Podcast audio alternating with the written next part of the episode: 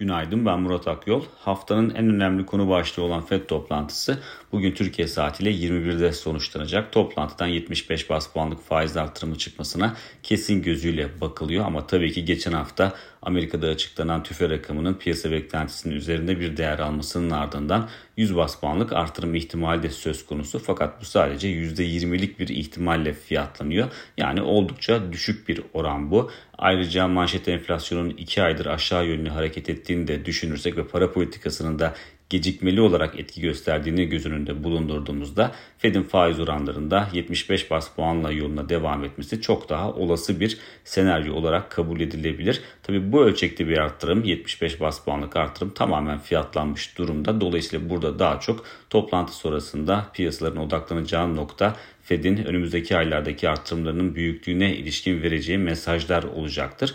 Bu toplantıda Fed ayrıca güncel makroekonomik tahminlerini de açıklayacak. Söz konusu tahminlerde özellikle de komite üyelerinin politika faizine ilişkin orta nokta tahminleri önemli. Piyasaların ilk odaklanacağı nokta bu olacak.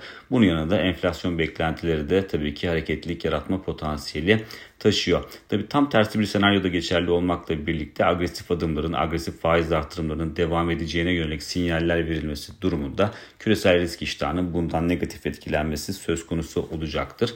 21'de ee, toplantı e, sonucu gelecek, toplantı kararı açıklanacak. Türkiye saatiyle 21.30'da ise FED Başkanı Powell'ın açıklamalarını takip edeceğiz.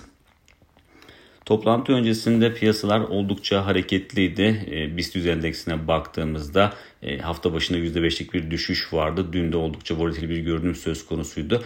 Açılışın hemen ardından %2.5'e yaklaşan bir değer kazanımı vardı BIST endeksinde ama yurt dışındaki zayıflık ister istemez Borsa İstanbul üzerinde de etkili oldu ve eksi bölgeye geçti e, BIST endeksi. Sonrasında eksi, eksi bölgeden çıkmayı başararak tekrar e, %2'nin üzerinde prim yapmayı başardı ve kapanışı da BIST endeksi %2,5 seviyesine yakın bir noktada e, yaptı.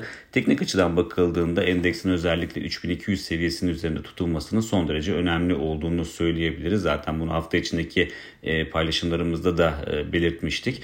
3200 puanın altında kapanış yapılması durumunda 3100 puana doğru bir geri çekilme riski vardı. Dolayısıyla en azından bu seviyenin üzerinde kalınması bu riski de önemli ölçüde hafifletmiş durumda. E, ama tabii ki güçlü bir momentum kazanılması içinse e, görmek istediğimiz, aşılmasını görmek istediğimiz seviye çok net bir şekilde 3500 seviyesi olarak kalmaya devam ediyor.